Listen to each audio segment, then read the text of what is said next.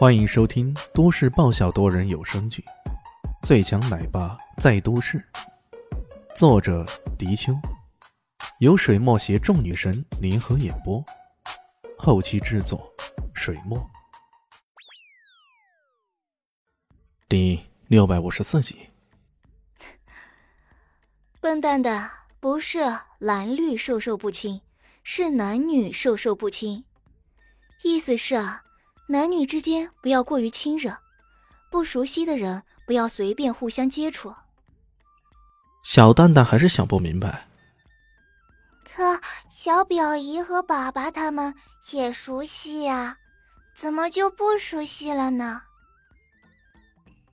小丽心没辙了，她不知道该怎么向这个小孩讲明白这个道理。旁边的唐一贤则直接跳了起来。听到没有？连小蛋蛋都觉得我们两个可以亲热，来亲热一个。左时又要扑过来了，李炫白了他眼。小孩子不懂事儿，你也不懂什么。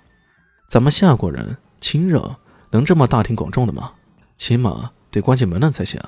听到他的前半句，小丽心还想给他点赞呢，可听到后半句的时候。他正在吃一口蛋糕，差点没被噎死。啊！关门，关门好呀！那咱们现在就去关门吧。唐毅贤眼里放着光啊，好像看到猎物的饿狼似的。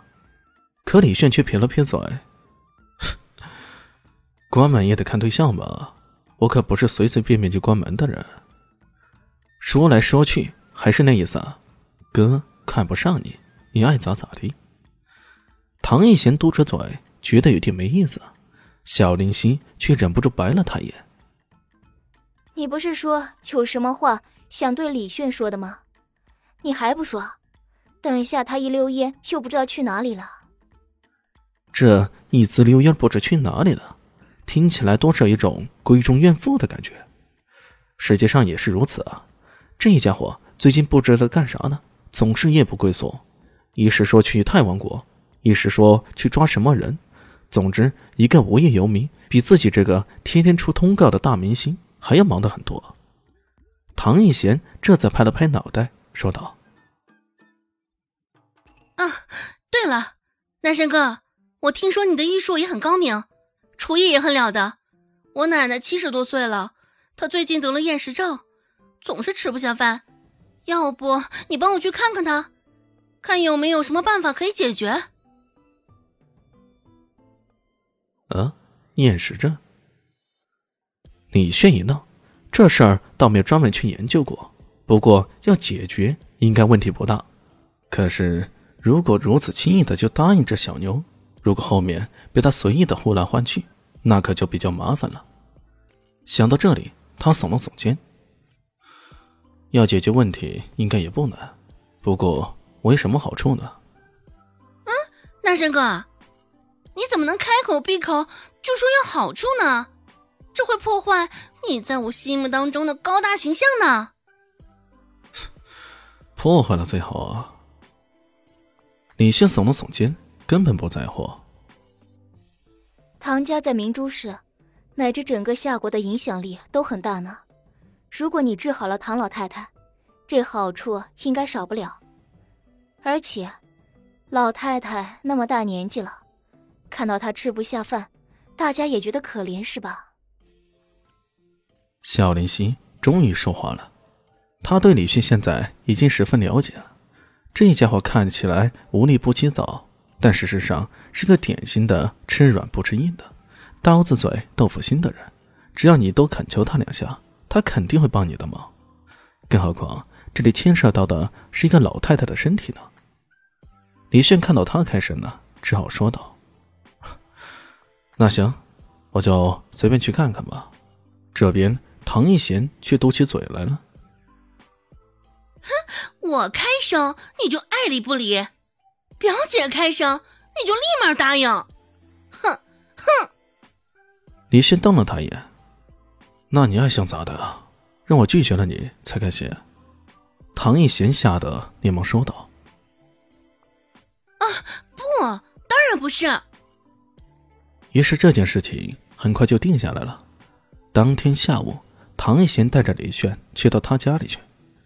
唐家在明珠市的市郊，那是一个占地面积很大的庄园，庄园显得古香古色的，亭台楼阁、雕栋飞檐处处可见，加上一些演武场，走进去里面，有种回到有种回到武侠时代的感觉。李炫突然有所醒悟，看来。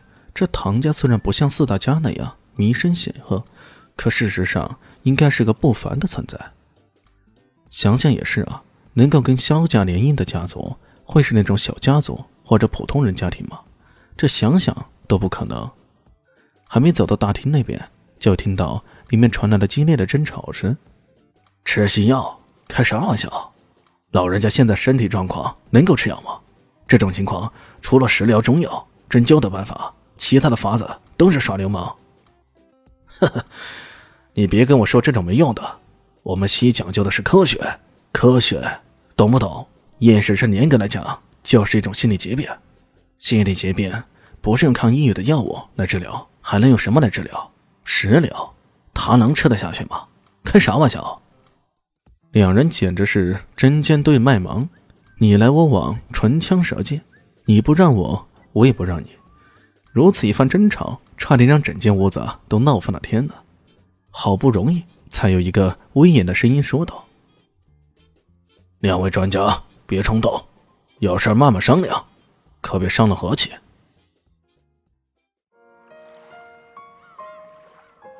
本集播讲完毕，感谢您的收听。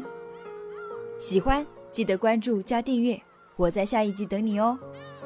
哦，对了，我是谁？